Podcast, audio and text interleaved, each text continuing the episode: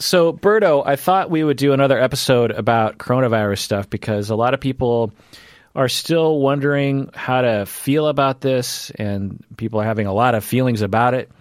And I don't think we're going to say this is how you're supposed to feel or this is what you're supposed to think.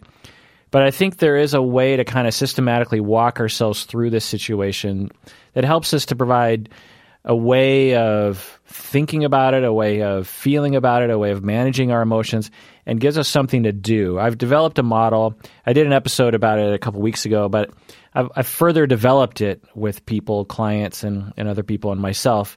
And I thought I'd walk you through this system and see how see what you think about it. What do you say? Yeah, that sounds great.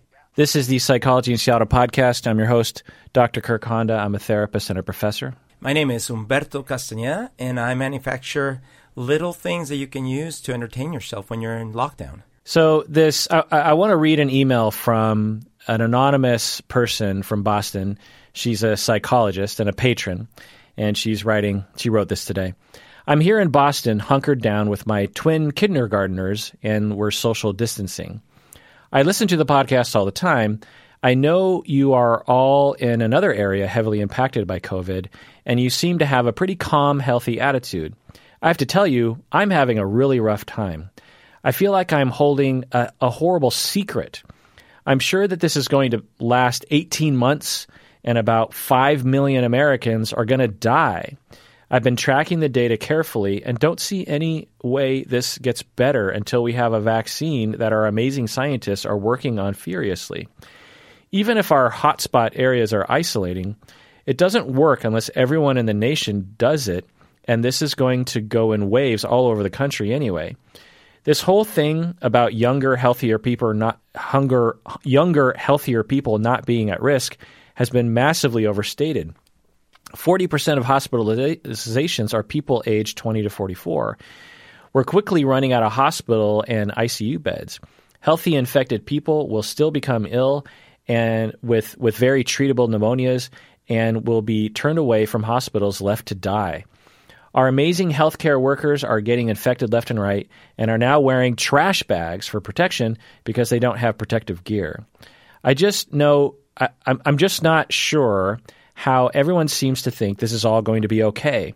I'm not freaking out about me needing to distance and take care uh, of and my homeschool kids. I'm terrified for my country and people who are more vulnerable. I'm I'm also convinced this virus will soon be at everyone's door and will either die or lose our friends and our family members. End of email.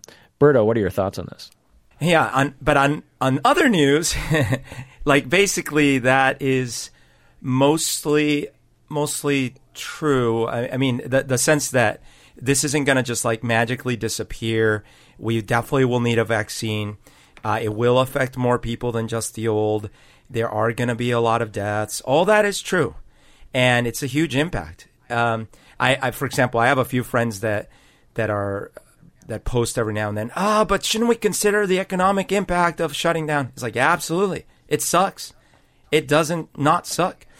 And I think we had been very, very, very privileged for a long time, our generation, because even though we had like the Iraq War and 9 11 and stuff, all of that pales for us in comparison with World War II, World War One, the Spanish flu, and then the horror atrocities from before in history.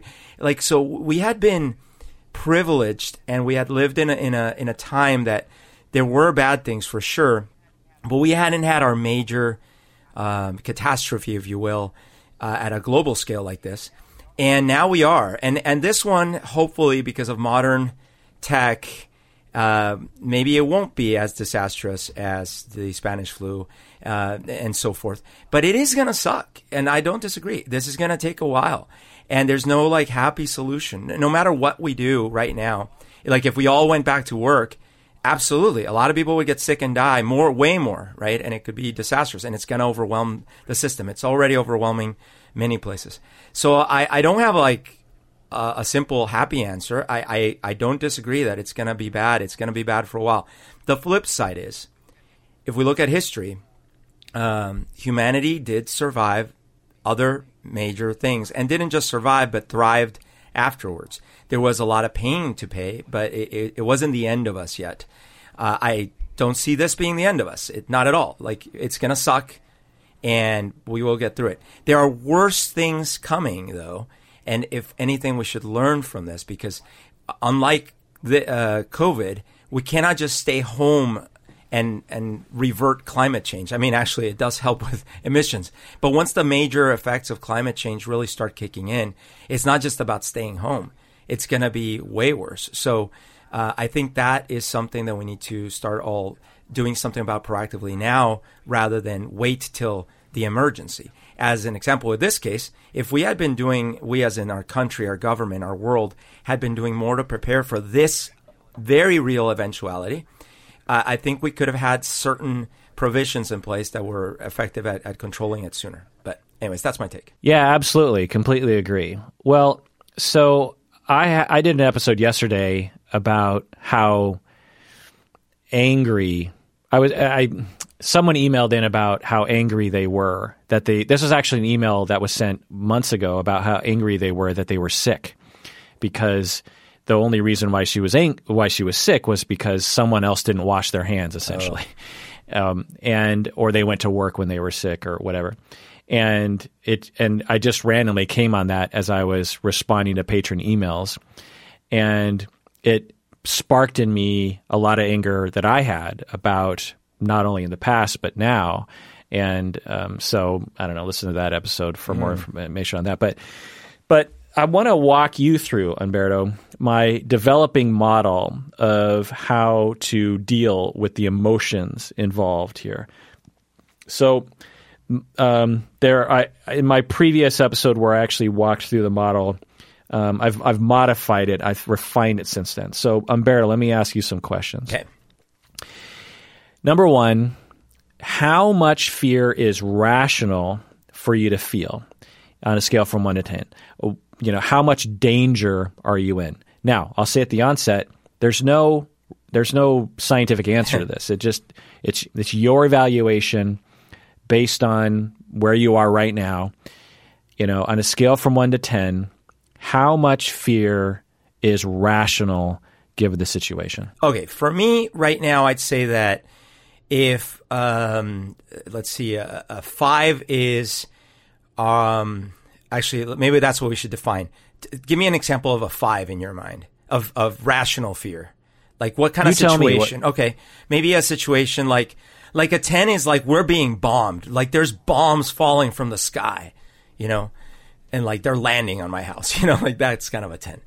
Um, a five might be, uh, I hear someone breaking into my house, you know, maybe that's a six or something, you know. Um, so here's someone breaking in your house. That's like a nine, okay, dude. I, I, fine, fine, fine, fine, fine. Okay, how about um, I don't know. You're right. That's fair. So how about uh, a five is uh, I have a fever, and, and like in normal times, not in COVID times. Like I have a fever of like 102. Uh, so maybe that's a five for me. You know. Uh, okay. But right now, I'd say for me, for my situation, the way I'm dealing with things and, and staying home and everything, I, I'd say I'm probably at a three. Um, I am, I'm maybe a little higher than that for my relatives because I do have some older relatives that I'm, I'm a little concerned about. Uh, but not, not immediately. Just, I, I don't know how these things are going to develop in the next few months. And so that does worry me a bit. Maybe I'm more closer to like a four or five with them. But for me personally, I'm at a, about a three. And I think that that's rational because I'm staying home. I'm, I'm being careful about packages that get delivered and I am staying healthy, you know, eating right, sleeping right, those kinds of things. Does it fluctuate over time, that number? Um, yes, I, I do think so, yes. Uh, I think it, it is affected by the news and by uh, uh, when I listen to to for example when I when I listen to a press conference from the president it actually my my anxiety goes up um, but yeah okay so that's just giving us a baseline moving forward? It's a pr- pretty short question, uh, and you provided a you know a good good response to it with all the nuances. Okay, number two. Now we go into a cost benefit analysis of that fear. Emotions have function. When we are sad, it motivates us to recognize what's making us sad. It also uh, produces external signals to other people that we're sad. And then us and other people respond to alleviate the problem so that we are no longer sad. When we're afraid, it alerts us and other people to the fact that we're in danger, and then it motivates us to eliminate that danger so that we no longer feel afraid. You stand next to a cliff and you look over the edge and it's very far down. You f- you have a fear response that shoots through your body and your body is saying get the fuck away from that cliff.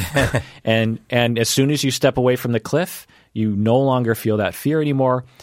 All animals uh, for the most part, most animals have this emotional adaptation, and we are no different. So the question then is, you know, how? But but because we're complex thinkers that can uh, think about the future, you know, if a virus was moving through the feline population in my neighborhood, my cat wouldn't care even even if my cat could possibly understand the fact that there was a a virus going through the neighborhood, she doesn't have the ability to think into the future very far, right. and or even to comprehend death. And so she'd just be like, "eh." You know, there's actually a lot of research on this that animals have a different way of coping, and we're very particular in the way that we experience our reality because of our ability to project into the future, which we're doing all the time, by the way. Um, so so it it complicates things a little bit. But anyway, um, so emotions have function. So two point A is what I'm calling it now. It, I have A, B, and C in, in in number two. Number one was how much fear is rational. Number two is the cost benefit analysis. So A is we got to evaluate the problem. So what is the problem exactly? Um, you know, for example, you know the problem is you, Humberto, might get infected. Right. Or you you might pass along the virus, or someone else that you know might get the virus and they might die. Um, economic downturn. I might have mentioned all of them, but what else could you say about your evaluation of the problem? We have to establish that as the foundation. We've established your baseline, a rational fear level, and now we have to evaluate the baseline of the exact problem that makes you afraid. So, okay. what would you say about that? Okay, so uh, a few things. First off, uh, not only am I afraid that I could get the virus, I feel like, well, um, although I'm not like 80 plus, um, you know, whenever I've gotten in my life, whenever I've gotten, uh, uh, what do you call it, respiratory um, illnesses, they usually hit me pretty hard. I had a lot of them when I was a kid. I grew up in a household that was a smoking household until I was 15. So I, I don't know that I'm certain that like, oh, if it hits me, I will be one of those really mild cases. And as a result, I worry that, well, man, what if I did get pneumonia? What if I did die? Like, that's worrisome. Second, um, you know, I have I have folks in my life that that I am important to, and they are important to me. And if if myself or they got uh, um, infected, there's this there's a scare because not well, not only that they're sick, potentially they could die, but but there's also like the isolation, like you can't even see them potentially. You can't you can't reach out to them. You can't be there at their side. Like that's frightening. And then uh, as far as my old relatives, there is that direct risk of yeah, they're old, they're in totally the right category, and not only like for example, my my mom isn't necessarily in the right category of risk, but she is there age wise. but She's normally very healthy. She's got a ton of friends who I know because I've known them basically all my all my life, who are at, at risk. They're older than her. They have illnesses. They have comorbidities. All that stuff. So that's that's a risk. And um, besides that, there's other risks that I think about, like the economy is tanked and and it's it's recovering sometimes and then going back down, uh, which means like financially that is uncertain. What if uh, companies started cutting jobs? What if I lost my job? What if I, what if I had to, um, what if I went into debt? All those things are concerning, but not just about me, my neighborhood, my city. What if people, enough people start not having money and they start trying to like go out and get food in whatever ways they can? Like those are concerning factors. Right. So to be clear, uh, before moving forward, I haven't said this, is that everyone has their own different take on how much fear is rational and the evaluation of the problem. You listening out there might be like, yeah, totally on board with what Humberto is saying. Some of you might be like, actually, I have a different take. I feel like I should be a one on the scale, or I feel like I should be an eight. All of that is rational. There's no no one can tell you that you're wrong. It's it's your take on the experience. There's no empirical right reaction to this and, and right evaluation of the problem. But all of you, I think, could benefit by walking yourselves through this this model. Um, and it's basically a uh, cognitive behavioral sort of application in a sense. It's also a narrative application and a schema application. But anyway, so the other thing is is uh, in this um, uh, section, this two A section, evaluation of the problem, is you want to make sure that you're basing your evaluation of the problem on reliable data from experts. Now, Humberto is smart enough to know um, prior to this event even happening enough about biology and science and news reporting to sift through, I'm sure, lots of different data that's being thrown at him to be able to figure out a a, a, rational or reliable set of data to base his evaluation of the problem on. Uh, um, also, I have found that in the mainstream media, the information is is being reported pretty well. There are exceptions, of course, but uh, at least currently, there there's I haven't seen any mainstream media do. Um, you know, I would say like ninety percent of it is is reliable information. Um, so it's so it's kind of particular to this situation. Now, if you're in a echo chamber on Facebook, then it's possible that literally 100% of the information that's being fed to you is is not a reliable source. Um, like you know, taking a certain uh, uh, supplement provided by a certain person trying to make money is going to solve your problems. You know, all that kind of stuff. Did you um, did, did you see the the one? It's so tragic. Some um, council member or something, I forget where it was, that was in a council city council meeting saying that uh, what you should do is use a blow dryer in your mouth because the hot air can kill the virus. Yeah, wow. yeah. I mean, what echo chamber was that person in, or are they just stupid? I mean, the idea that people don't understand science isn't anything new, but um, anyway. So, so Humberto, you just you know, in addition to what I threw out there, risk of infection, risk of passing on the virus, economic downturn, increase in crime, uh, other people being hurt, specific people in your life being hurt. Uh, uh, what does that mean? Um, maybe even long term lung problems. You know, all this are, is evaluation of the problem. And by the way, this model applies to any kind of emotional fear reaction or really any reaction. Okay, so cost benefit analysis. Two point B is now that we have your baseline uh, anxiety that you've determined to be rational, which is a three or four, You've evaluated the problem that I think most people would agree with. They, they feel that that's the problem they're facing as well. Now we take that because because emotions are useful, and when you're standing next to the cliff and you feel the fear, it motivates you to devise a plan. Get the fuck away from that cliff. When you know someone is trying to put a needle into your arm and you have a visceral fear reaction, um, you evaluate the problem and you're like, well, my body feels like it's a bad thing, but actually my my cognitive mind understands, my higher mind understands. There's no, there's very little risk to this needle. In fact, it's supposed to help me. So I have, so I'm going to devise a plan to not react to my fear. Whereas when you're next to the cliff, you might say, I'm gonna, I'm gonna go along with what my fear is telling me to do. So we have, so now that we understand the problem, we understand the emotion. Now we, now we develop a plan and I think this is the thing that everyone's doing in essence, but if we if we formalize it, I think it helps to give us an idea of like what to do later, which I'll which I'll talk about in a second. But let's talk about Humberto, your official action plan to increase your safety and address the problems that you identified. What are you doing and or what else do you do you need to do? Let's let's go through your list. Ah, interesting. Okay. Uh, all right. The, the most obvious and immediate thing is I have been staying at home.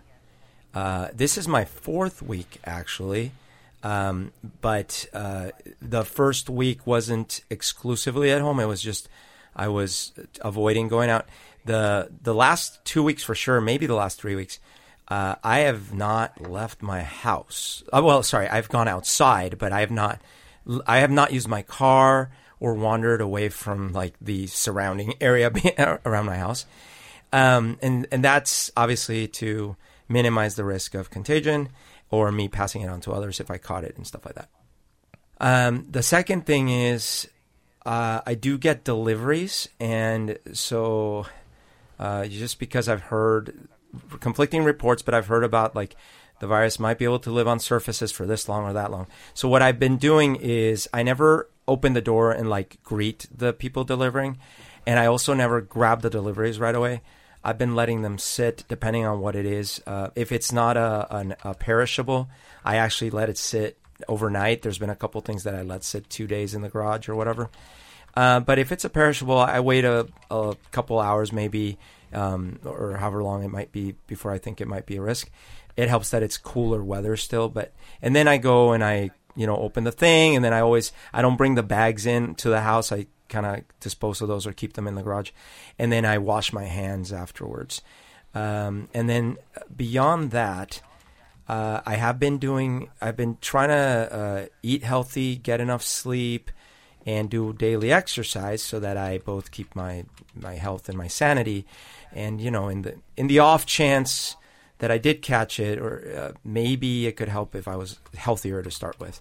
Um, and then beyond that, I've been trying to minimize uh, frivolous expenses, and it's not too hard to do when you're locked in your house because I haven't been spending all the money I usually spend in restaurants and movie theaters. Um, and uh, yeah, that's what comes to mind. So you mentioned another problem in there, which is interesting, of sanity. So uh, you didn't mention that when you're evaluating the problem. Oh, so yeah. we have to add we have to add that to the problem, which is all, in addition to all the other things you said, is your own sanity, which is I think another thing a lot of people are thinking about. Okay, so you mentioned a lot of things. Again, most people are probably doing this. Hopefully, they're staying home as much as possible, wiping things down. Um, the thing you didn't mention that I'm doing, which is bugging people in my life to do everything they can, Oh. like stay home and blah blah. Because I feel like some people aren't taking it as seriously as I am. Um, like with my parents, uh, you know, well after I had completely self isolated in my house, my parents were still going to the YMCA, and because they're really integrated into that community. My mom sometimes even teaches classes, and and I'm like, Mom, no, like, don't go to the Y. What are you doing? And she's like, Well, you know, I'm doing everything I can, and. Um, now it wasn't long, maybe just a few days later, when she was like, "Oh, I guess we're not going to the YMCA anymore," and then they closed they closed it down. But, but that's something that I'm doing is just like making sure everyone it understands, and I continually do this. You know, I, I and I'm also sending out all these messages to all my family of like, we're in this for the long haul. Yeah. So until you know, as soon as it starts to feel like it's okay to go outside, let's wait another 90 days. And then let's go outside because it, there's no there's no guarantee that another wave isn't coming, and so you know it's everyone just get used to this. So, so let, let me, uh, sorry, let me comment on that because I think that's super valuable. Uh, I'm not doing it as much as it sounds like you are doing it, which makes sense. I, I am doing it in some regards.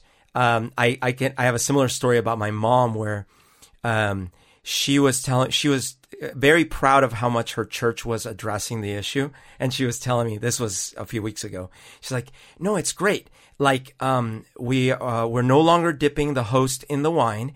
And, uh, although we're still passing the wine around, uh, we're making sure that it's well wiped each time. and I was like, mom, no, like you're, you're still all drinking from the same cup.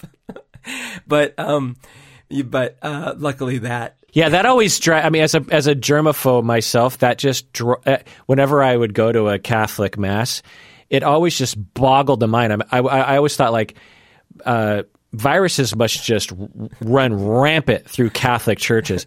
I mean, they just like sometimes the priest just kind of barely wipes it down. You know, he just he has like a like this little you know ceremonial cloth and he just kind of waves it over the the goblet and hands it to the next person and I'm just like does does does no one understand uh, the passage of viruses like you're basically just French kissing everyone in the room. Like, how stupid are you?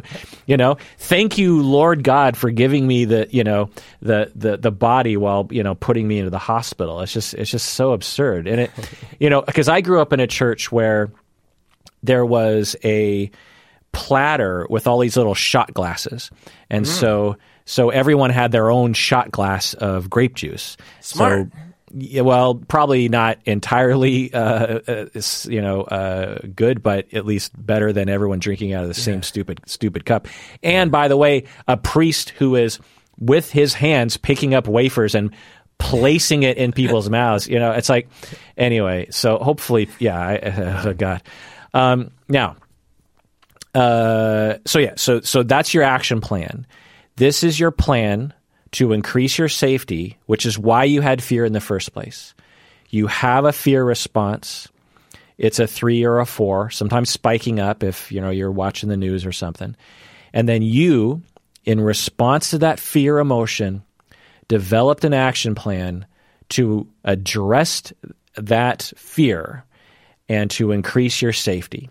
Stay home, wiping down things. You know, I'm bugging people to stay home. Uh, don't greet your delivery person. Let things sit outside. Washing your hands. Um, eat, sleep, exercise. I'll also add to the list, which is implied, is um, getting scientific information. Um, oh, you know, right. the, the fact that you know to leave it outside in the cold for a while, that that reduces the risk a little bit um, means that you understand how biology works, which is which is complicated. You know, virus, uh, you know, uh, physiology is actually pretty strange and is not intuitive. So, you know, that's that's what you're going to do. Now, uh, some of the problems that might happen we can't address. Like you talked about how you were having fear of an economic downturn. There's nothing Humberto is going to be able to do about right. the economic downturn. Um, some people might start rioting in the streets. There's nothing you and I can do to stop that. There might be little, tiny little things, but it's not much. And so we have to recognize that some of the things we're afraid of, that we're having rational fear around, there's nothing we can do. Okay, so we could become uh, vigilantes, though. We could. Uh, what would be our our sort of costumes? You know, wh- who would you be, and what, who would I be? Oh, I would wear something that looks like a syringe, you know, like a vaccine syringe. And so like I'd have like a spiky a spiky hat and like part of my outfit would be a tube that was half red, half white. okay. Wow, uh, that is weird. Um, what would be your name? Like Miss, like Captain Inoculator.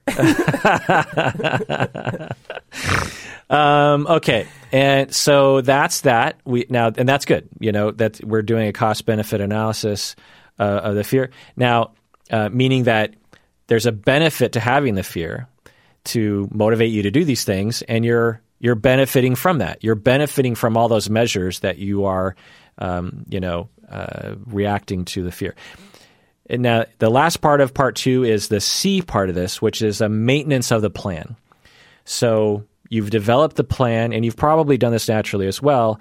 Is how are you going to revise the plan and maintain the plan over time? So, like, how often do you, Humberto, uh, want to revisit the plan and revise it if necessary? At what period of time? Oh, that's a great question. Um, I think I've been implicitly doing that sort of on a weekly basis, but now it occurs to me that I haven't like sat down and thought about it. So maybe a weekly cadence would be good. Um, what I had, what had happened is, if you had asked me the question about fear, uh, I don't know what it was, four weeks ago, I think I would have been like a five or a six because I saw inaction of the government and the and the authorities and things. And and and you know when the government is not helping the citizens take their own action, it it becomes harder in these situations because for example, if people are not told you have to stay home, they're like, "Well, I can't stay home. I got to go to work," right? Um, and so I was getting pretty worried that it was not only that, I, I happened to live really close to where the first epicenter was of that life care center and I was like, oh my gosh, people, the workers, everyone must have been around this whole area for the last two weeks, and that was really worrisome. Um, but I think week to week, and again, this was implicit, but it, I kept looking and okay, okay, it doesn't look like it looks like it was really contained, and it sucks for them, and it was a tragedy. But it looks like it wasn't fully spread in the community, uh, uh you know, immediately. Number one, number two. Finally, the authorities and the government started doing stuff and started, you know, so so that st- started helping me. And so then, what would have happened differently is, uh, like, if things had kept going a certain direction, I would have had to like you know, self quarantine myself anyways, and maybe it would have had repercussions with my job or whatever, but I would have had to take different actions. So I think at this point, looking week to week, how things are developing, any new information that's coming out. But I, I, as I'm thinking about it, I feel like spending a little time, maybe each Sunday or so, to reflect and think, you know, what what could I be doing different might be useful. Good. So you're saying about once a week, and uh, I would say uh, maybe a similar cadence for me as well. And with the caveat or the asterisk of if a new situation arises, I need a new plan to address that new situation. Like if, for example, I don't know, um, someone's going to come over to the house for some reason because I need to do that, or I'm going to go for a drive. You know, that's one thing I was thinking yeah. about doing was just getting out of the neighborhood because I don't know, it just feels like I want to do that. Maybe like you know, because you could visit people as long as you just like Jimmy Kimmel is actually doing this really great YouTube stuff right now, oh, yeah. and and he went to see Bill Burr, and he, Bill Burr came out of his house, and uh, Jimmy Kimmel stayed in his car, and they just talked while Jimmy Kimmel was in the car, and Bill Burr was like I don't know, twelve feet away on the oh. on the sidewalk, and so they did an interview that way. And uh, nice. you can absolutely, you know, like I could go to my parents' house stay in my car um, with the window rolled down a little bit while my parents were, you know, 20 feet away and we could just yell at each other for a half an hour. um, so, so there's that. Um, and but, I would but, need a the, revision of the plan, you know, because it's like, okay, well, how far is rational? What if my mom decides she wants to get a little closer? What do I tell her to get the fuck away from me? Because I don't want, you know what I mean? Like, what do we do for that? That kind of thing. So, so the problem I have is I've watched too many Final Destination movies. So you know, the way it turns out for me is I'm like, well, I, I mean, what's the harm? I'm just going to get in my car, drive over to Kirk's, roll down the window, be like, what's up, man? But then, unfortunately, on the way there, I get a flat tire. I have to stop for gas. I get in a bump, fender bender with someone else that was trying to do the same thing, and and now all of a sudden, my exposure's out out the window. yeah, or I guess to be in true Final Destination uh, mode, a stray a bomb a bomb left over from World War II is in my front lawn and explodes as I step on it and like all my blood splatters all over your face and you get infected anyway. Um, yeah, sorry for exposing everyone to that image, but um, and by the way, that is a thing. There were bombs that were uh, floated through the jet stream from Japan in World War II to the west coast of the United States and some of them have been found, and one of them actually killed a bunch of kids as they came upon it, which is oh, interesting. Oh, anyway, so let's take a break. When we get back, let's go on to let's let's continue with my model and go to the final step in my model of of how to uh, you know manage our emotions and put it to good use. What do you say, Berto? Let's do it.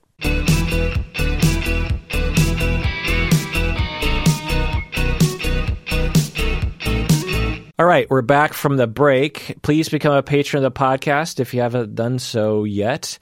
It's how we know that you like the podcast. Um, if you appreciate what we're doing, just go to patreon.com, become a patron of the podcast. It would be super cool if you did that.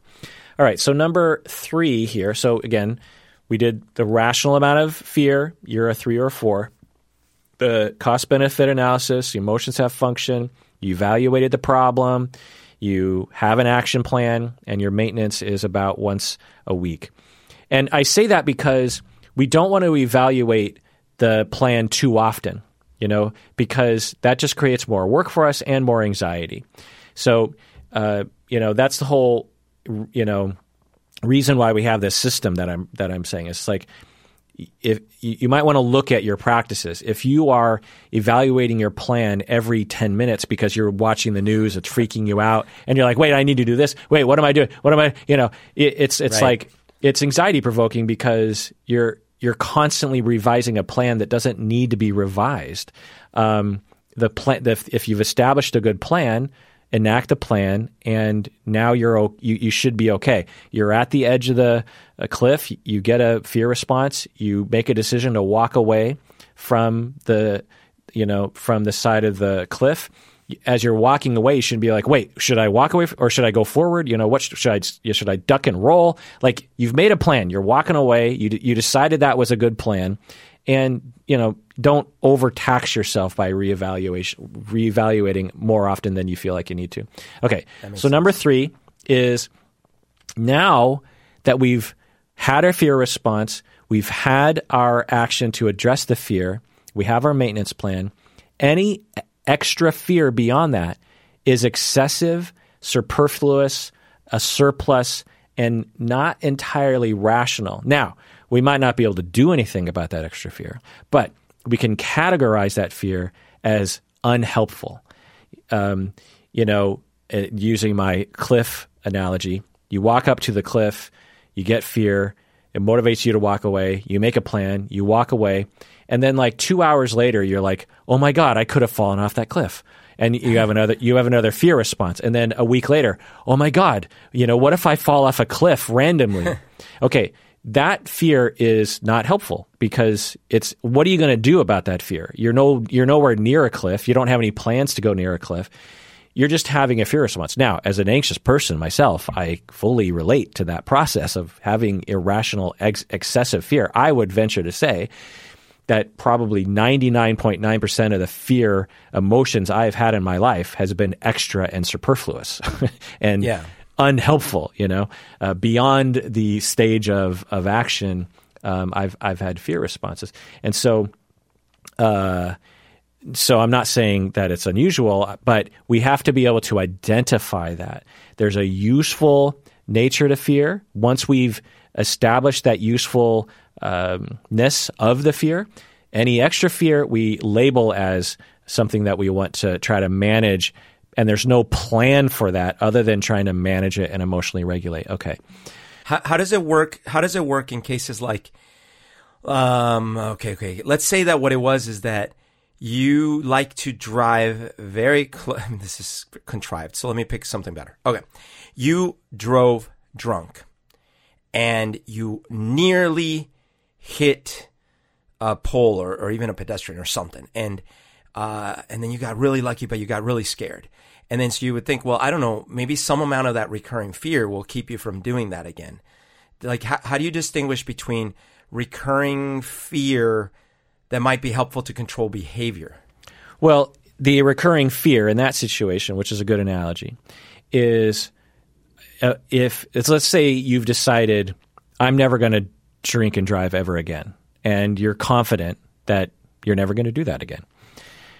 Well, any extra fear is like it's it's cropping up as a natural reaction, like oh shit, I almost killed someone or I almost killed myself.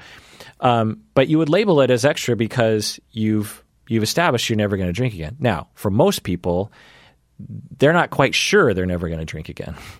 Um, they've uh, probably they've probably made similar vows and broken those vows, may- maybe hundreds of times in the past. And so the fear is like, are you sure that your plan is actually going to work? You've mm. you've vowed to never drink and drive again, but you've done that before. And so your your plan isn't strong enough to address that fear. Now, maybe you're maybe there is no, you know, it's kind of a bad example because um, you know, yeah, but but there might be some situations where it's like, well, there's only so much I can do. Like like another uh, element we haven't talked about is um, you know, in the pl- in the evaluation of the problem, we both have the problem is people could die. Well, we right. can't actually get rid of death. So no matter what plan we put to it, whether it's coronavirus or something else, in all likelihood, older people in our lives are going to die before we do, and um, meaning that we might die before them, but in all likelihood, they're going to die before us, and so we're going to experience them dying. And so, if um, after I enact my plan, I'm still waking up in the middle of the night and going like, well, what if my parents die? What if you know? Well, it it it's not that's extra. It's true that it's gonna they're gonna die, but it's not. There's no plan to address that. So it in a similar way that the economic downturn is just going to happen. There's there's nothing you can do about it, so therefore it's extra fear. Now it's rational to have a fear response to that, but we label it as it's not helpful. It's it's part of that extra human cognitive capacity that's it's sort of it's interesting. And if it, alerts us to like well maybe i'll vote differently or maybe i'll talk about it a little bit here and there or maybe i'll you know next time i see my parents i'll be like hey did you think about exercising more or whatever? Um, maybe it'll you know there'll be a little bit of a plan but ultimately mm. we're you know there's certain inevitable things that are just going to happen. And so therefore it, the the fear it doesn't help us that the benefit to the fear uh, it, it, might not actually outweigh the cost of the fear. And the cost of, you know, fear has a lot of cost, is the thing. It's stressful, um, it's uh, unpleasant, it, uh, you know, uh, it distracts us from other things that we might want to pay attention to.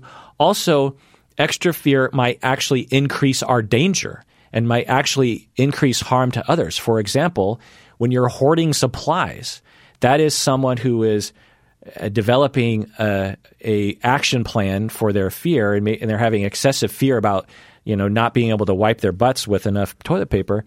And and they're they're freaking out. By the way just a side note um, in my family i don't know if my dad wants me to talk about this. I think he's cool with it.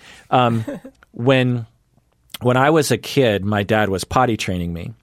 He told me to use two squares of toilet paper uh-huh. I'm guessing because when you're that small, you know, you're I don't know how old you are when you you know you get potty trained three years old or something. Uh, two squares probably is a lot. Plus, as a parent, you're trying to save money on toilet paper in the 70s, and you're like, look, don't just don't just go fling, you know, and just get like five thousand squares because you know kids, you know, they might want to get a lot on there. And so I think my dad was like, used two squares, knowing that I would under you know under a locked door would probably double that to four, which would be sufficient or something. And so, and I remember early in my life going like, I don't think two squares really cuts it. You know what I mean? and, and like and like going, oh, I'm a, I'm being a bad boy by going to eight squares or something. Anyway, so years years later, like 20, 30 years later you know, me and my family, I have three siblings. We're all, t- you know, and it just suddenly occurs to me. I was like, Dad, do you remember like the two square thing? And then my older brother's like, "Oh my God, he did the same thing to me." And my dad had no memory of it. He's just like, "I don't remember telling you guys to." But but me and my brother both remembered it, and so we're just like, "No, Dad, you told us two squares." So now it's this big joke. Um, and uh, you know, in my family message uh, chain, and so they sent out like you know, make you know, toilet paper shortage. Make sure you use two squares, like Dad always said. anyway, but you know, so so extra fear means you're going to do things extra, like hoarding supplies that that harms people. Increased stress impairs your immune function. Um, going to the store too often to stock up because you're afraid of you know missing out on something means more exposure so not only is fear just superfluous and extra suffering but it can actually cause the problem you're trying to avoid um, and this is important you know so blah blah blah all right yeah so what do we do with this extra fear so berto tell me uh, after you know in your typical kind of cruising speed of your day you're uh, uh, you're enacting your plan. Your plan is enacted. You're probably kind of in a routine these past few days.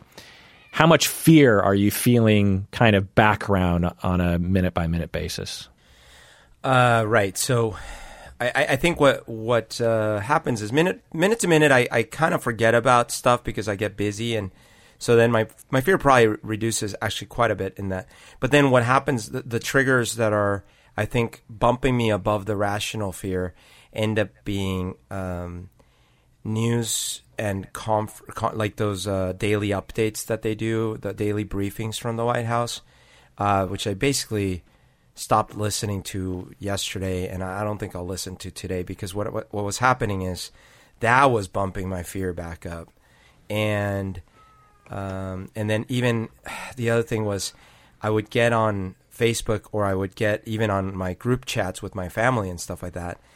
Uh, and whenever anyone else is posting more stats and more things, um, which I had been doing as well, I I start I start I start getting well. It depends what it is. Granted, like s- some things are actually really helpful. I found that uh, every now and then people post actually pretty helpful resources. Um, I think what the the kind that triggers me a little bit more involuntarily actually are uh, and maybe this is ironic. Whenever someone posts something about how, uh, oh, such and such scientist uh, says that this is getting better, or such and such scientist says this is going to be way worse, um, those kind of things actually bump me a little bit more, even if they're on the direction of it's going to get better, because it's it's like these anecdotal things, and I think I'm just thinking about this now, but I think my reaction to that is feeling a feeling of chaos like oh everyone's just got all these opinions and I, I already have a natural predisposition to be stressed about the lack of certainty about things. Me and my therapist used to talk about this about me as a kid feeling like there's no truth and no answers. Why did my dad and my mom separate? Why can't i be with both of all those things? And so i think that comes up whenever i see such and such's opinion is blah. Um, the ones that I think don't trigger me as much is when it's just more like a link to a study or a link to guidelines or, or things like that. Uh, but when it is uh, um, opinions and press conferences and all those things, that's where I get. I, have noticed I get very antsy, uh, and I think it's because of that. It's just like, oh, one person says this, another person says that. Who is to know? We're all gonna die. Right. So in you did this naturally as well. You were noticing that part of your plan to address your fear was to check resources and news and to share things and to read things that other people were sending and to pay attention to briefings and this kind of stuff. This was, you didn't mention this, but this was part of your plan to address your fear. And I think people need to codify it in that way. You know, when you're watching the news about coronavirus, unless you just have some sort of morbid curiosity, which I suppose is possible. Um, a big reason why we do that is because it's to we we're afraid of something and we're looking to the news to to provide us information so that we can guide so it can guide us in our life so that we can again develop a plan to address our fear. And you were oh. noticing oh. that you were watching this the news, you were watching these briefings, and that was part of your plan, but it actually wasn't it, it wasn't ultimately overall a good cost benefit analysis. So it's very interesting because I actually you you and I have talked before about how in my past I have had these bouts of being addicted to the news. Uh, I, I think I'd mentioned when OJ's trial happened, I was glued to that trial and I was really addicted, and it really was harmful to my psyche.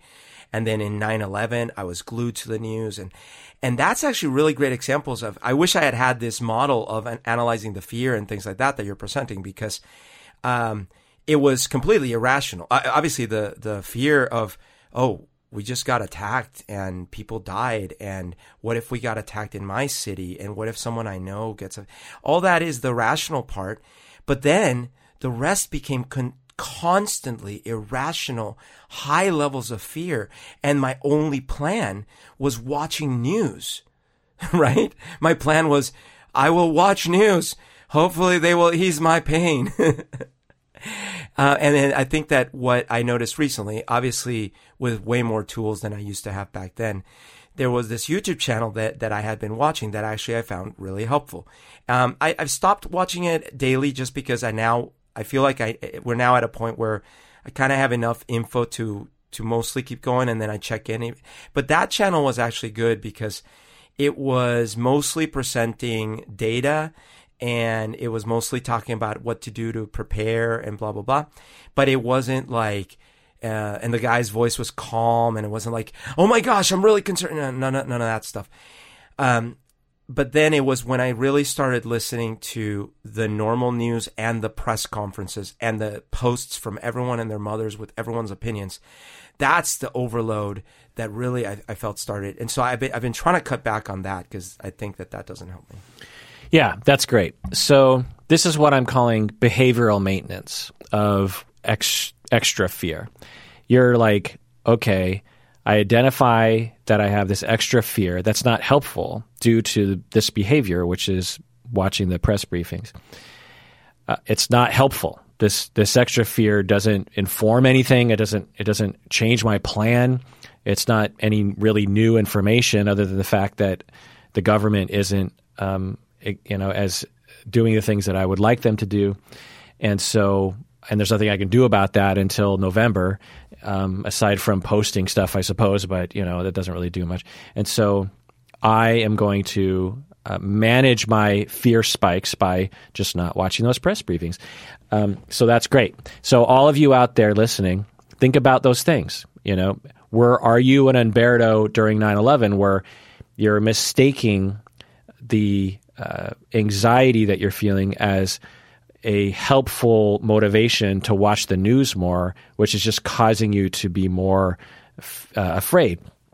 Uh, my wife had a spike in anxiety the other night, and her conclusion was, you know, being married to a therapist isn't all the time great, but uh, maybe in this instance it helped. I'm not sure, but she came to the conclusion that she wouldn't watch the news, and she there's a face she's in a like I always talk about this how your experience of Facebook is completely different from mine because right. I have I like mute people or there's certain I, I, I click on things in such a way that Facebook doesn't feed me the kinds of things that it feeds you.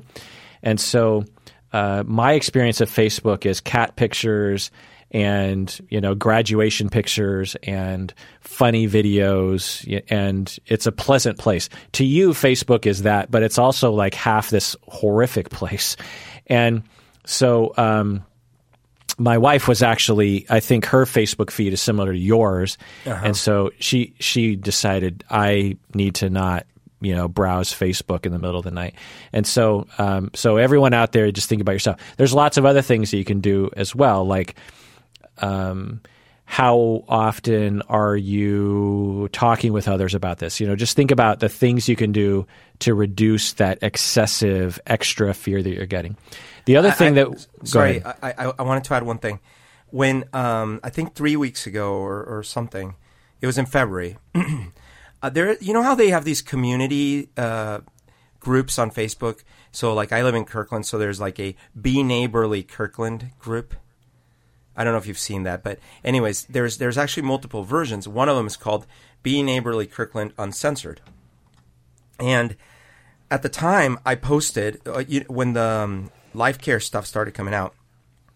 I made a post to that group saying uh, I was linking to a video about Wuhan and about their lockdown in Wuhan, and I was saying, hey.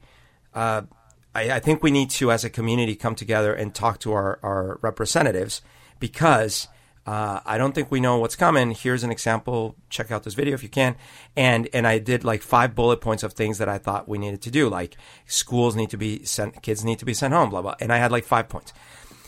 I only received mostly there. There's only like five people that really commented on the thing, and and those five, maybe seven, and out of the seven, five of them were like really lame assholes. Like it was stuff, and I know you're, I'm preaching to the choir here, I'm sure, with all your experiences with YouTube and stuff, but it was stuff like, you know, oh, here we go. Uh, uh, our neighbors trying to change the world or whatever. And then other people like, dude, you can't count on our government. If you're not already prepared for stuff like this, that's on you. And then other people be like, uh, oh, whatever. You're just a liberal cuck overreacting, blah, blah. All these things and I just like was so disappointed. And obviously, I stopped posting on that on that community. Um, but uh, but you know, I, that was one of the ways I was trying to uh, assuage my fear was I don't know maybe we as a community could come together and like talk to our representatives. Uh, and that was obviously the wrong outlet for that community instinct. I'm not saying that c- coming as a community is not useful, but that particular Facebook group was not. Yeah, and uh, instead of doubling down, you're just like, okay, not unhelpful, um, not going to enhance my life, not going to help me with my fears uh, moving on in life. Yeah. Um, the other part of this is so that's behaviors that we can do to manage our uh, anxiety, our extra anxiety that we've deemed unhelpful or not rational to focus on. the other thing is cognitive maintenance, which is you know what thoughts do you need to invoke in between the planning sessions to take away that extra fear, um, and also another part of this is acceptance of the uncertainty. Um, you know, some of our extra fear might be due to the fact that we just don't really know what's going to happen. Who's going to die? Am I going to get sick? Um, what's going to happen to the economy? None of us know the answer to that. And so, if your fear is based on the uncertainty of it, it's unhelpful fear. Um, it's rational fear, but it's not helpful to to have that resonating through your bones on on a minute by minute basis. So part of it might be cognitively. You just have to say to yourself, things are uncertain, and and although it's normal to feel afraid about that, um, you know, I just have to accept that none of us know what's going to happen, and um, none of us know what's going to happen at any point in time. So I'm not saying this is easy to do, but there are things that you can say to yourself that might help. So for you, Berto, in between these planning sessions, when you're like, okay, I'm going to recognize my fear, I'm going to make a plan. What mantras are you saying to yourself to reduce your excessive fear? Okay, that's a that's a good question. What mantras? Um, I hadn't thought of it explicitly, um, and as I'm thinking about it, there are a few things that recur in my head. I don't say them like I don't say them out loud, or I, I don't do it explicitly as a mantra. Um, but one of them is that I need to stay healthy. I need to stay healthy. I need to stay healthy. Uh, my my thinking is that, I, like I mentioned earlier, there are some things I can control. And the things I can control are what time I go to bed, um, what what preparations I do before bed so I can get good sleep. Uh, what do I eat during the day? How much I eat during the day? Uh, how much do I exercise? And um, how much time I spend outside getting some sunlight? Uh, th- those are things that are within my control, uh, mostly. Um, other things that could be within my control are uh, like what we were just saying of avoiding certain sites and things like that. So I think my I keep saying implicitly in my head, I'm like I'm very focused on like okay, I got to stay healthy, got to stay healthy.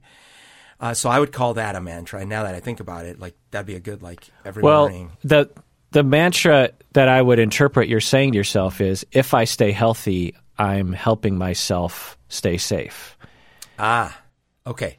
If I stay healthy, what the thing is is you know what reassuring things are you saying to yourself so to reduce your anxiety because i got to stay healthy i got to stay healthy that's not a reassuring statement okay fair enough okay okay so so let me think of it that way if i stay healthy it increases my mental um, my mental happiness and my body feels better and I can think clearly throughout this crisis and I can reduce the chances of needing to go see a doctor d- during this crisis. Yeah.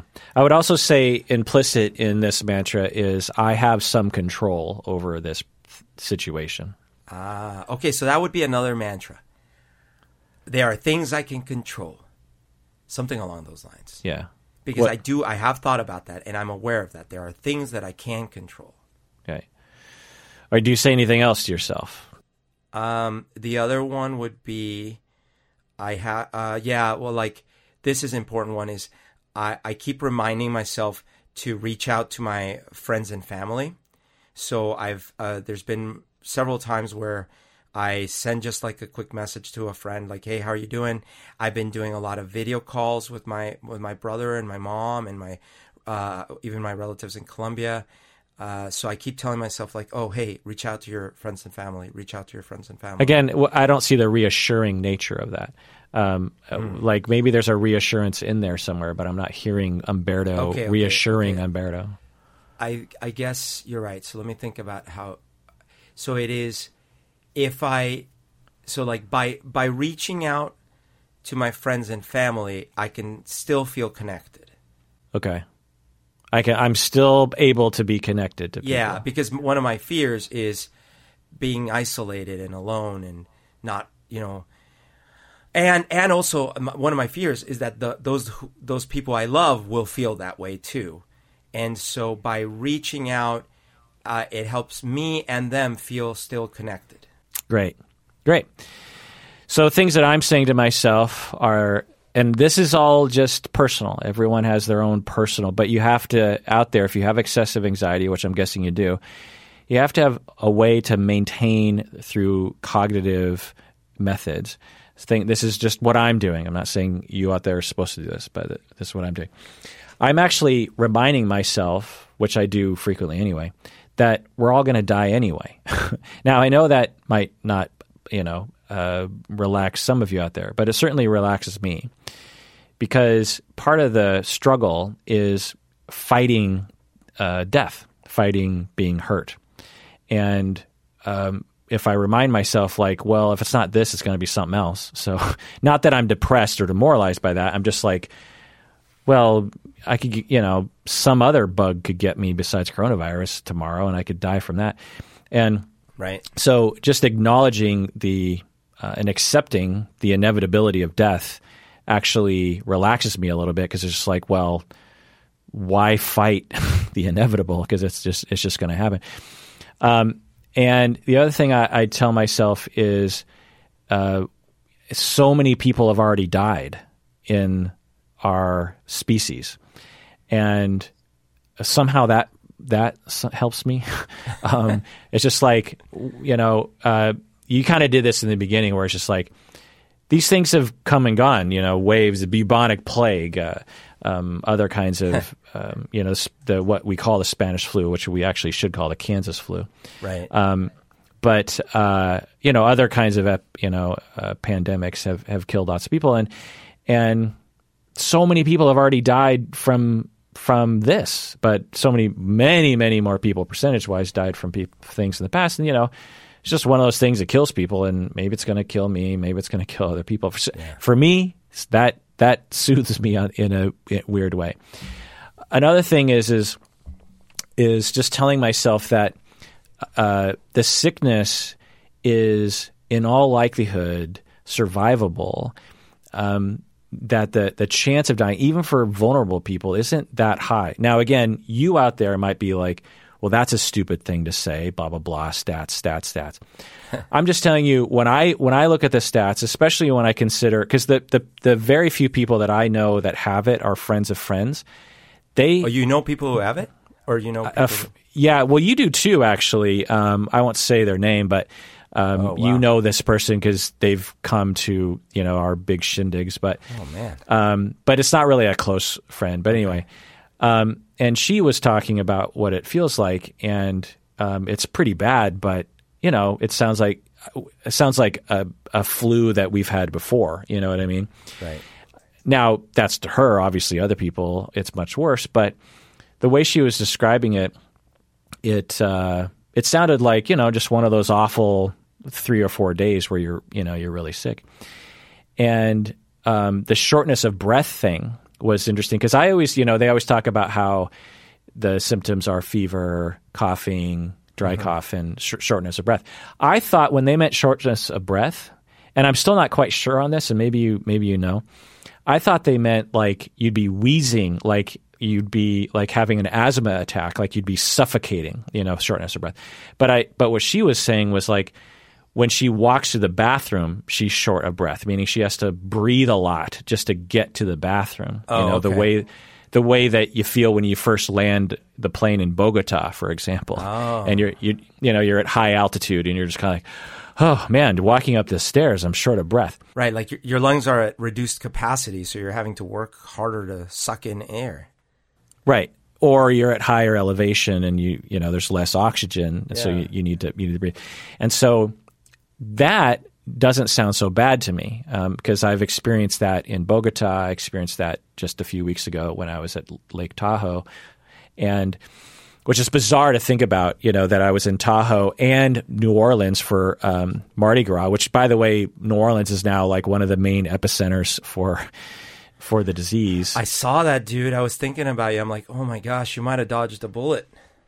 I know it's just so. And I remember when we were at Mardi Gras, I was like because um, there were already some cases in Seattle at that point, and there I would remember thinking like, man, if the coronavirus was down here, like it would just Tear pass through. from person to person so fast. And that's what it did. I, I you know, I, I, I, thought the same thing in, in February. I got lucky because I, I, I went to Disneyland mid February, and I almost didn't go because I was like, man, I don't know, like this stuff is taking off and going to Disneyland, like that seems like like a bad idea.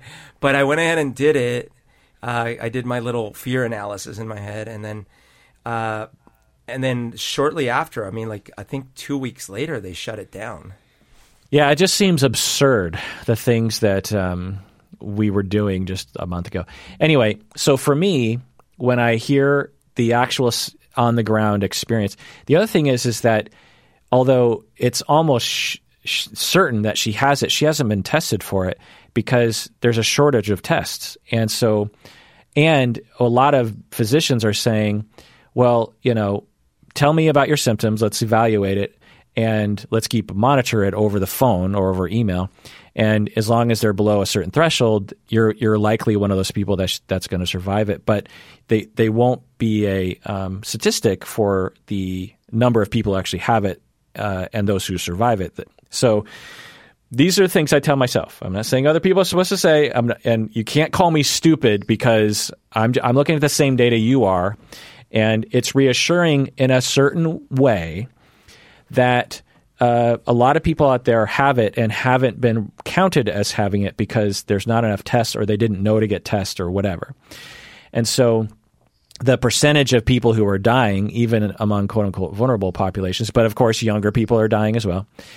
I reassure myself when I'm freaking out that even if I get it or even if someone close to me gets it, you know, chances are you roll the dice, you are going to be okay. It's going to suck. Um, it doesn't mean that again, I, I, feel like I have to rationalize myself because fiercely people are commenting below, going, "You're stupid." No, that my whole point of this model is everyone has to develop their own way of eliminating the excess anxiety. I'm not wandering the streets. I'm not, you know, licking uh, doorknobs. I have a plan. I have a plan that's very similar to Humberto's. That, if not the same, that's that's the dressing. You know, uh, the the risk. My my anxiety has informed me and my decisions. And when I have a spike while I'm you know trying to fall asleep at two in the morning, you know these are the thoughts that run through my head, and it seems to help me. It might not help you.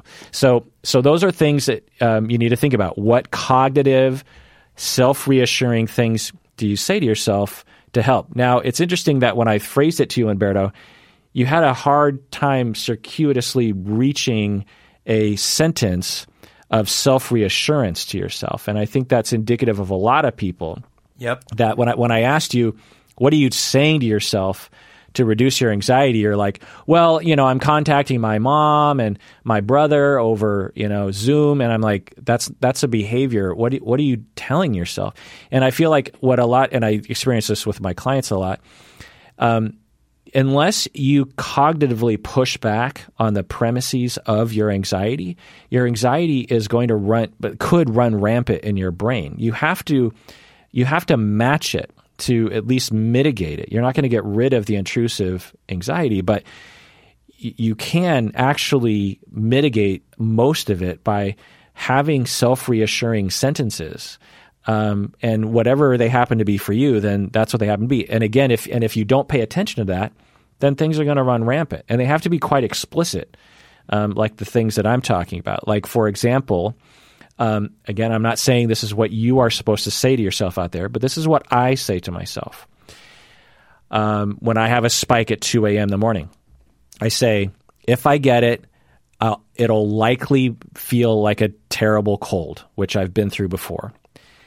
And I'm extremely unlikely to die. If my wife gets it, she'll probably have a very bad cold. It'll be probably scary, but in you know 99% um, uh, likelihood or some you know high likelihood she will survive it.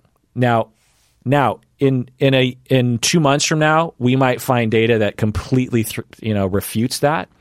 But my take on the data right now, that statement seems rational to me enough that at two in the morning, when I have an eight on the scale of ten, that brings me down to a three.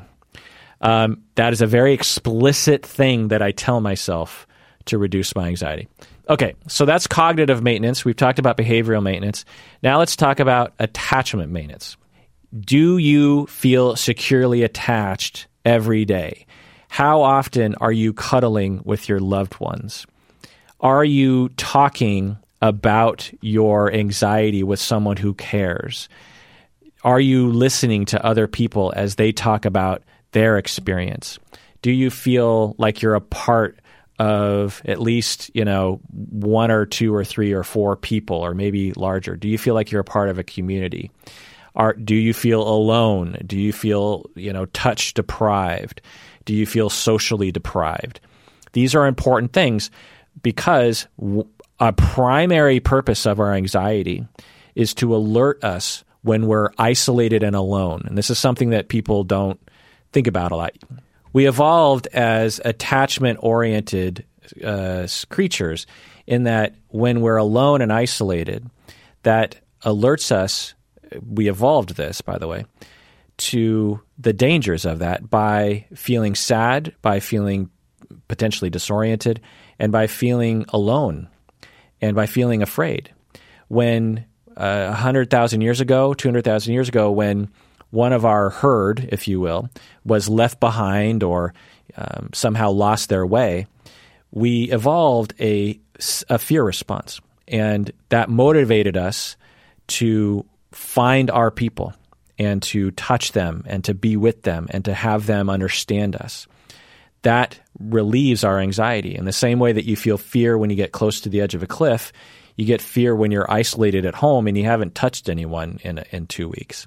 So, what are you going to do about that? Now, I don't know the solution um, for everyone out there. It's a hard one because if you don't have any pets and you're socially isolated, it's not a good idea to have any contact with other people. I don't know what the solution is, but I'll tell you that that's something that you need to pay attention to. It's something I pay attention to. Um, in some ways, um, I'm getting more of my attachment needs met recently because we're stuck at home and we don't have anything else better to do. so, uh, so there's that. I'm also like right now, Humberto is at his house. I'm at my house, and we're having some social time and we're uh, talking about our emotions and we're connecting. And this makes me feel less isolated, which, in all likelihood, satisfied that evolutionarily developed uh, mechanism that uh, alerts me to isolation and which you know makes me feel afraid and demoralized um, and to motivate me back towards people. And right now, I feel connected to Humberto. Um, and, and in a sense to the listeners. You know, when I when I'm talking, I'm always th- you know, I always have this sort of sense that people are listening. Um, you know, however many there are.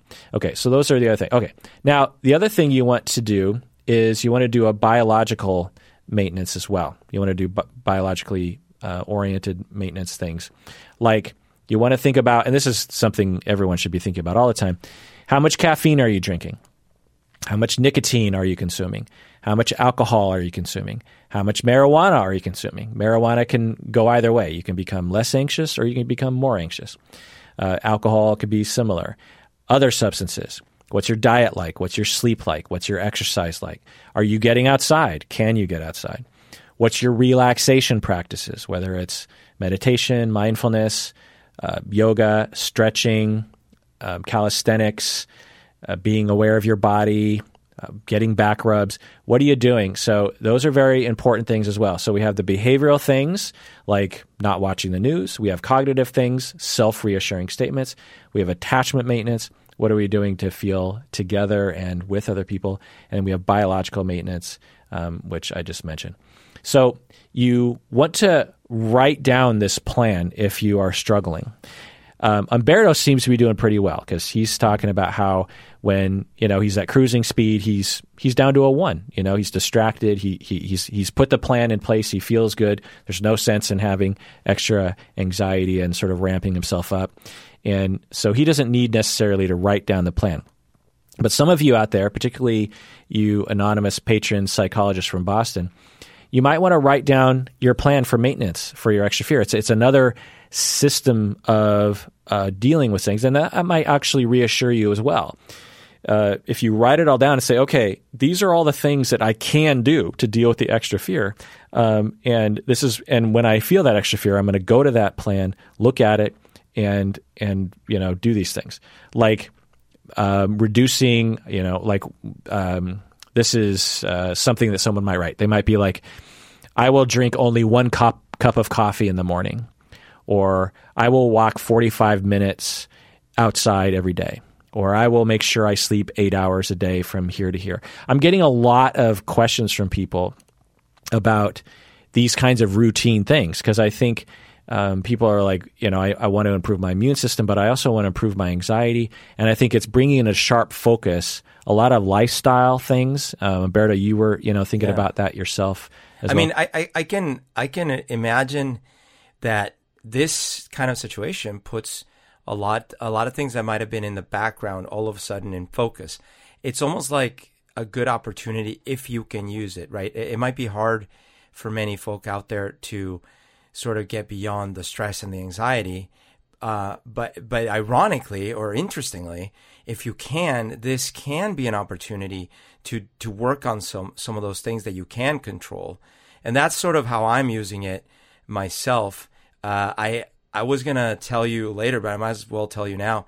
So since uh, December 9th, I believe, yeah, since December 9th, I have lost uh, 20 pounds of weight. Wow. And it's all in my right muscle, in my right hand muscle. No, just kidding. No, it's um, it's 20 pounds of weight, and it's it's healthy. You know, I haven't done anything weird. I didn't like triple staple my my esophagus or something. Um, it is it is just through, but the majority of that has been since January, since late January, which is when all this started. So like between December 9th and late January, I maybe lost four pounds, but but since late January till now, I lost 15 pounds. So that's interesting because I I actually uh, in many times, many many times in my life, stress has driven me to overeating. And in this opportunity, and I think a lot of it has to do with the fact that I'm having to stay home. I have to eat at home. I can't be going out for happy hour every day. I can't be eating at restaurants all the time. Um, but I have used I, this is one way in which I feel kind of blessed right now is that I've been able to use this opportunity to focus in on my health a bit, and that, that's been really a positive in spite of all the negatives. Well, that's great, Humberto. Congratulations. That's fantastic. Thank you. So that's my model. Now, I want to move on to my principles here, but before that, I just want to reiterate the model here. Again, how much fear do you feel scale from one to ten, and you know how much fear is rational? You know how much does it fluctuate over time? So you just want to get a baseline of you know where your number range is. You range from a two to an eight or something like that. That's just getting the landscape. The second part of this is the cost benefit analysis of, of the fear.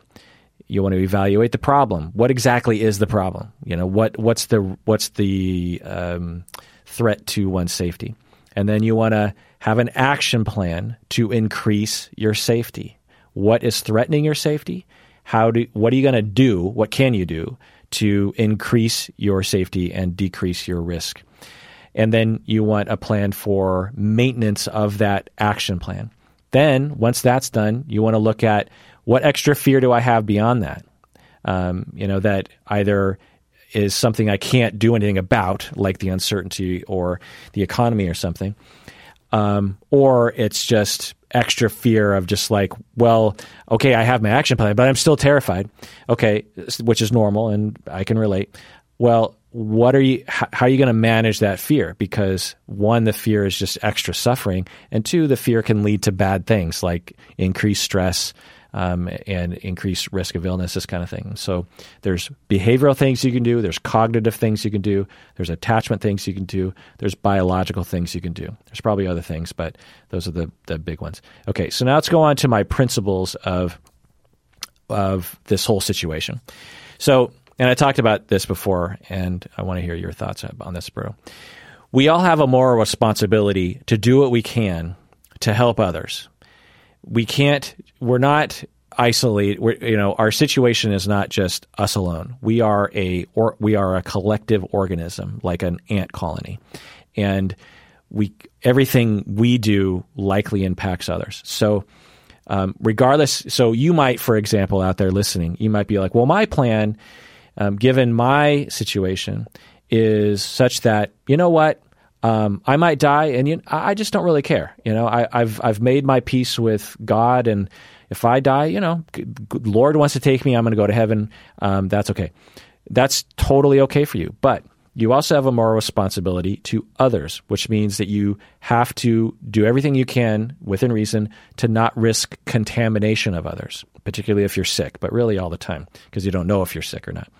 Also, don't hoard supplies. You know, you, if your action plan involves like, well, I'm going to buy everything in the store, um, that's that's not okay. Another thing to think about is you know your online shopping behavior. A lot of people are at home and they're like, "Well, I might as well do online shopping." Well, you might be uh, sort of clogging the system, participating in clogging the system, so that some people can't get needed supplies on time. So you just want to think about um, the bigger picture there.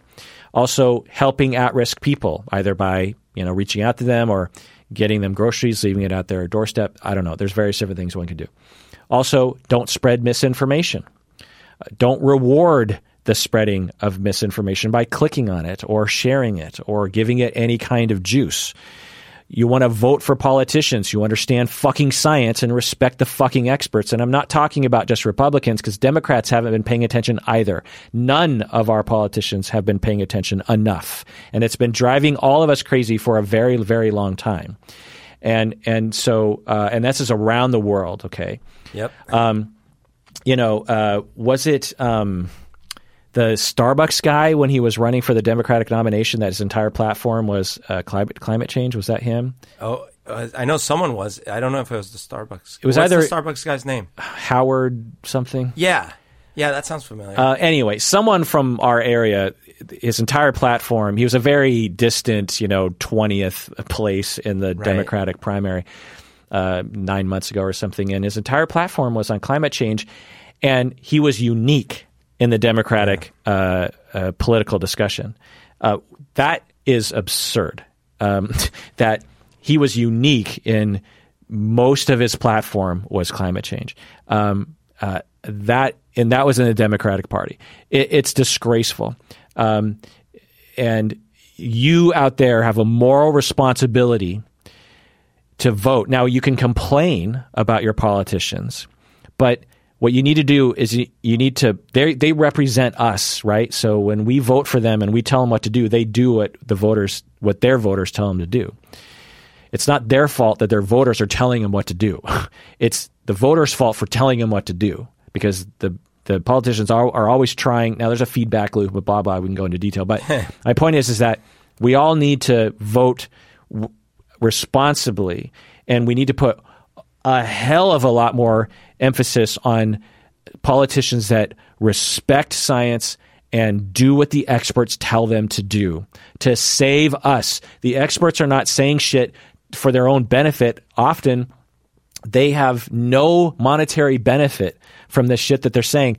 Most scientists are just like um, people, we're all going off a cliff. In fact, a lot of scientists are probably privileged enough to avoid going off the cliff. What a lot of the, especially with climate change, for example, they're talking about like most of the poor people are going to get wiped off the planet, you know? Yeah. Um, Yeah. So uh, the fact that we as a people are voting for politicians based on how well they can diss another person on a stage during a debate is fucking ridiculous. Who won this debate? Who the fuck cares? Which person respects the experts based on their policies and their voting? You know, oh, who tweeted about this and that? Who's narcissistic? Fuck that. it doesn't mean shit. We need to be paying attention to who respects the experts. What politician up on that stage says, you know what? The answer to that question is I would talk to an expert and ask them, and then I would work with a team that incorporates science into the evaluation and the action plan. Basically, I'm not an expert. I'm not a scientist on that. I can't. T- I, I can tell you what they're telling me, but you know that my plan is to respect the experts, and then I will put that expert uh, opinion into a plan for our society. That should be their answer. It should never be like, well, my position. You know, it, it should be. I my position is based on expert scientific opinion. I'm just one person. How the fuck would I? How am I supposed to know everything about science?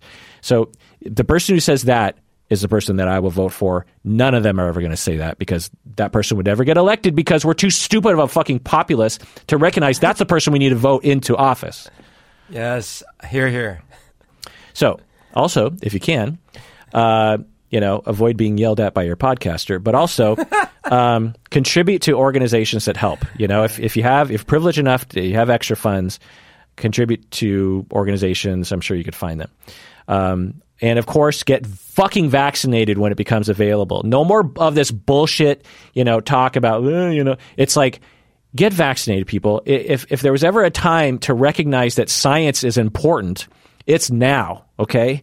Uh, and if a vaccination is going to eliminate, even if, you know, 0.1% of people who get the, the vaccine tr- create some kind of problem, which it probably won't, by the way. It'll probably be like 0.00001%. And even then, it's just like, well, maybe it was caused by the vaccine, maybe it wasn't. We need to uh, recognize science and the experts in that situation. So yeah, but but Kirk, Kirk, to be fair, the flu kills a lot more people each year than measles or polio ever does. You know, so yeah.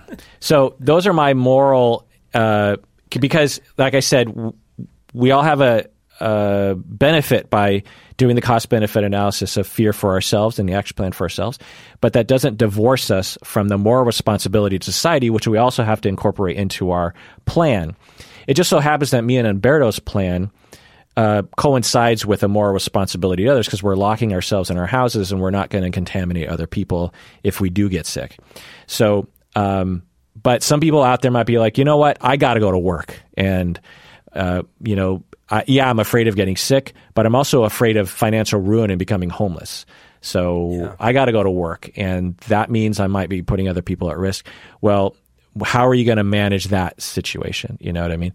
Um, and um, and also uh, another part of the moral responsibility is there's a lot of people yelling at other people like stay home what are you doing leaving the house um, you know you have a moral responsibility to point out behavior that you think is harming you and other people for sure.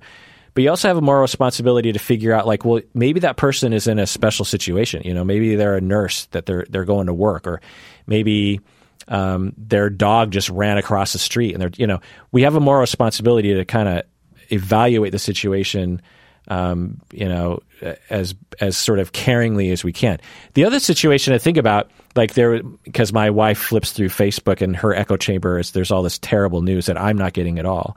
And one of the things she came across was apparently someone was um, uh, licking all of the deodorant um, at a, in a store and got caught.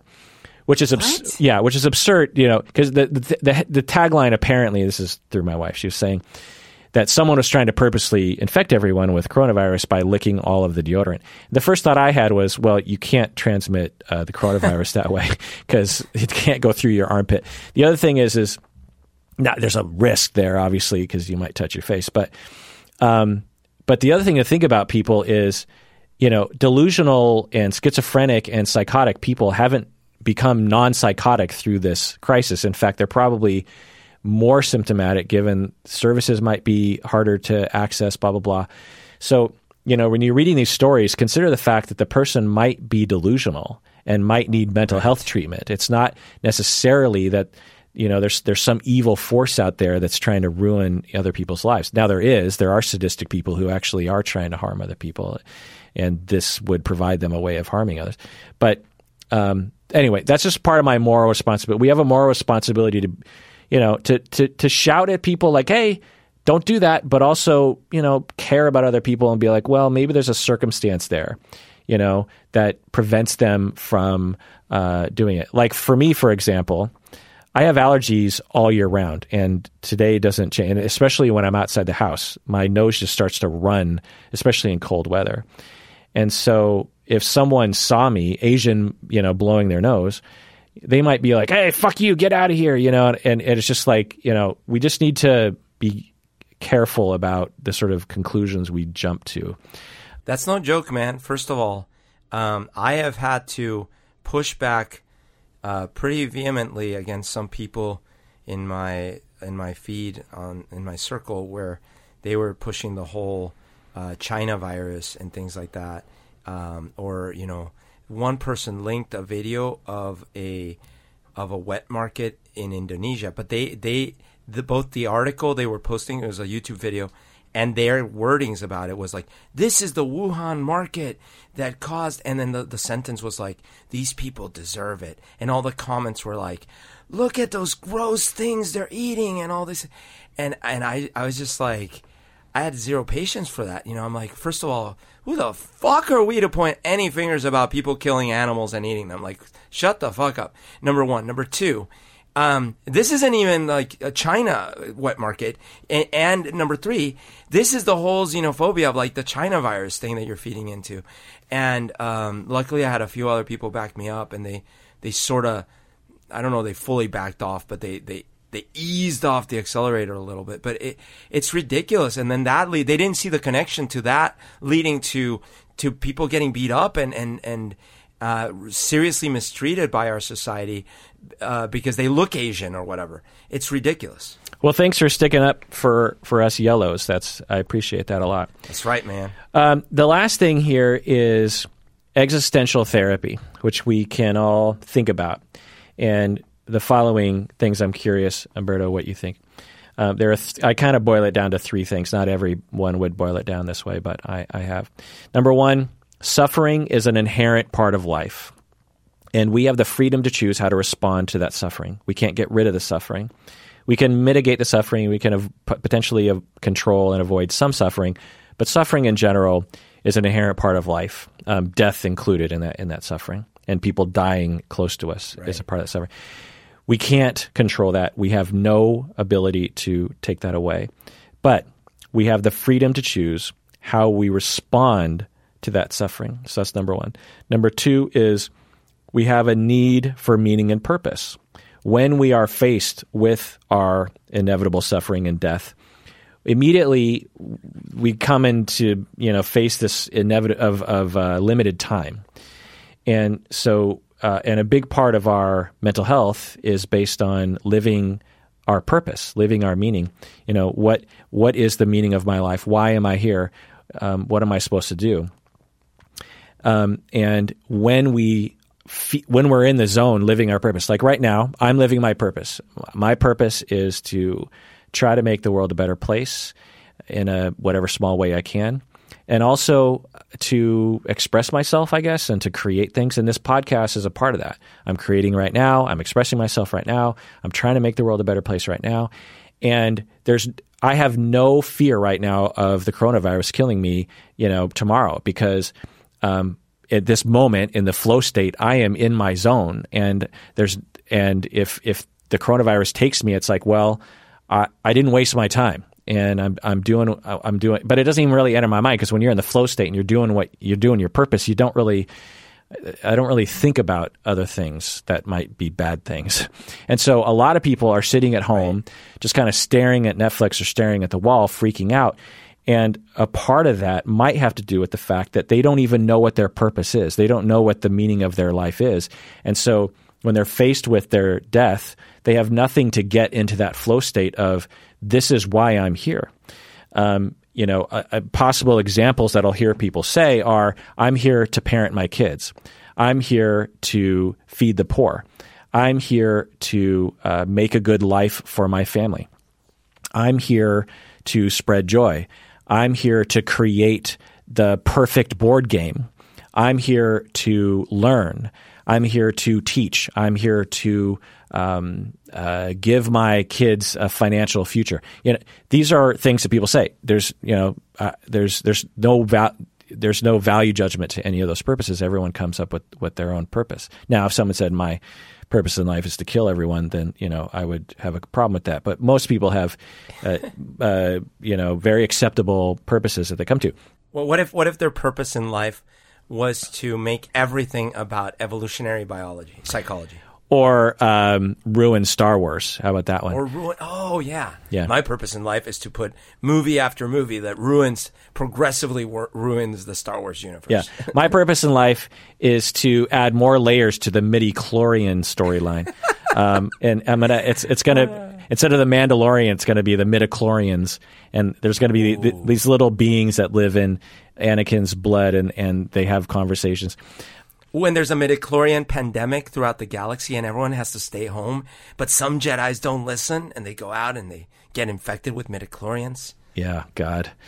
Um, so you when existential therapy provides us a system and, and an understanding of just like um, suffering is inevitable, as a lot of existential philosophers would talk about, and you you have but you have the freedom to choose what you're going to do about it.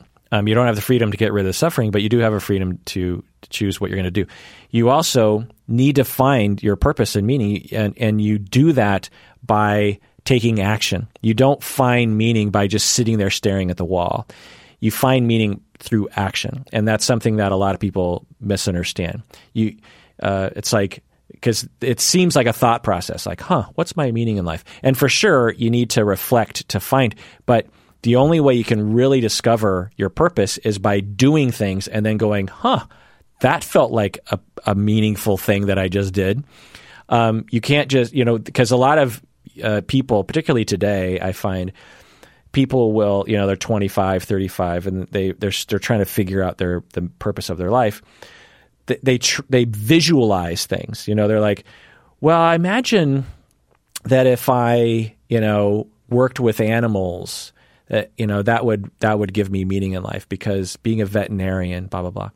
Well, you don't know that until you do it. So if you become a veterinarian and it just so happens you were right in predicting that that would pr- provide a flow state purpose of your life, then great. But you might actually do veterinarian work and find that it doesn't actually provide you purpose. So you have to you discover it by doing things. Now, thinking is a part of that, but you won't really know until you do it. The the third thing here is that meaning and happy oh I just said that. Meaning and happiness are not given to you. So, Berto, for you, what's the purpose of your life and does that help you through this time? Okay, so I think it does help me. First of all, uh, second, so my purpose, the, I think that there's a deep purpose and a and a more mid mid. I won't call it superficial because that minimizes it, but like a mid purpose. I'll start with my mid purpose. I think my mid purpose in life is to make the uh, the enjoyment of life increase the enjoyment of life for myself and those in my circle. So that means uh, make taking actions that in the long run and in the in the mid to long term will lead towards more happy moments, more happy moments together. And I really think that that's that's my purpose, rather than say um, just you know like you were saying like avoiding death or something. It's, it's more like, look, we're gonna have n number of moments. What can I do in each one each one of my days and interactions to make sure that we have more fun, happy moments as a family, as a group of friends, and individually. That's really interesting. I, I never knew that about you. I I, um, I, can't believe it's taken us this long for me to ask you that question. How does this? Well, I wouldn't have said that. I wouldn't have said that when we met. Yeah. I, I think this is something that I've developed a realization over the last decade, sh- slowly. I actually I think a lot of credit goes to our, our relationship and our podcast and everything, because I think I've shifted my focus from being very um, like what do I want to accomplish in life towards more of like you know the things that I've gotten the most value in my life are my relationships you know like my friendships my family and the memories of those. So I, I look at it nowadays like all right well uh, what is it that I can do to have more of those and what what what could I avoid to to de-risk having less of those, you know, fewer of those. That's really beautiful, Berto. I, and I assume I'm part of that equation, no joke. And uh, um, of course, uh, that's yeah. uh, that's really. I guess you're part of my equation. You know, when I'm trying to make the world a better place, I'm I'm often I have you in mind. Well, to be clear, I'm trying to figure out how to get rid of you so I can have more fun times. no, I kid, of course. Yeah, uh, definitely. And I have, I, I guess, a deeper purpose, which is essentially the same thing, but at a more metaphoric level. Uh, I, have talked about this a little bit before, maybe a lot, I don't know, but uh, I look at the universe in terms of creation and destruction, and both are necessary, as we know. Uh, but I do think that there is this decision that that we as sentient organisms with at least the illusion of free will or whatever that we can make moment to moment, and and and it's basically a decision of do we want these experiences to keep going? Aka do we want like to create more opportunities for great experiences as sentient cre- creatures in this universe or not? And we we whether we think we're deciding on this or not, we are every moment and every day of our lives. So when we're doing things like throwing away stuff in the oceans and being mean to each other and shooting people and all these things, we're actually destroying. We're, we're ensuring fewer of those beautiful moments in the future. And when we're doing things like, all right, well, what can I do to like maybe help keep things going longer, like conserve better, be better neighbor, be a better family member, all those things, then we're doing more creation and we're, and by the way, literally creating like creating music, creating inventions, creating uh, even if you're a doctor or whatever it is, you're creating health, you're creating better opportunities for people to be together, like a therapist and stuff like that. All those things to me are the right, in, in my mind, in my philosophy, are the right decisions. But and then as it applies to me, I narrow it down to be like, okay, well, what what right decisions could I make to make sure that I have better of those, more of those great moments with my family and friends in the future. Well, that's fantastic. I think we should just end there. All right, everyone. Um, I hope this helps you. I hope it inspires you. If uh, let us know what your purpose in life is. Um, and if you haven't found it, find an existential therapist or talk with your therapist about how to find it, or just spend time exploring yourself. Because without a, a meaning, uh, you know, whether you die uh, from this current situation, heaven forbid, heaven forbid, or you die when you're 120 years old, uh, it, it, it, you got to have a meaning in life. You got to have a purpose. Otherwise, um, it's it's not going to feel fulfilling. Um, and it and it will all be just a lot of suffering for nothing. It'll feel that way. That's what it often feels like to people. And so, um, how are you doing? How, you know, what what mantras are you telling yourself? Let let's start sharing those in the comments below. Um, anywhere public, you can do it. Also, um, if you want to go to the Facebook fan page, then you can share a lot there. I just, you know, you can you can send me an email, but that's just one person.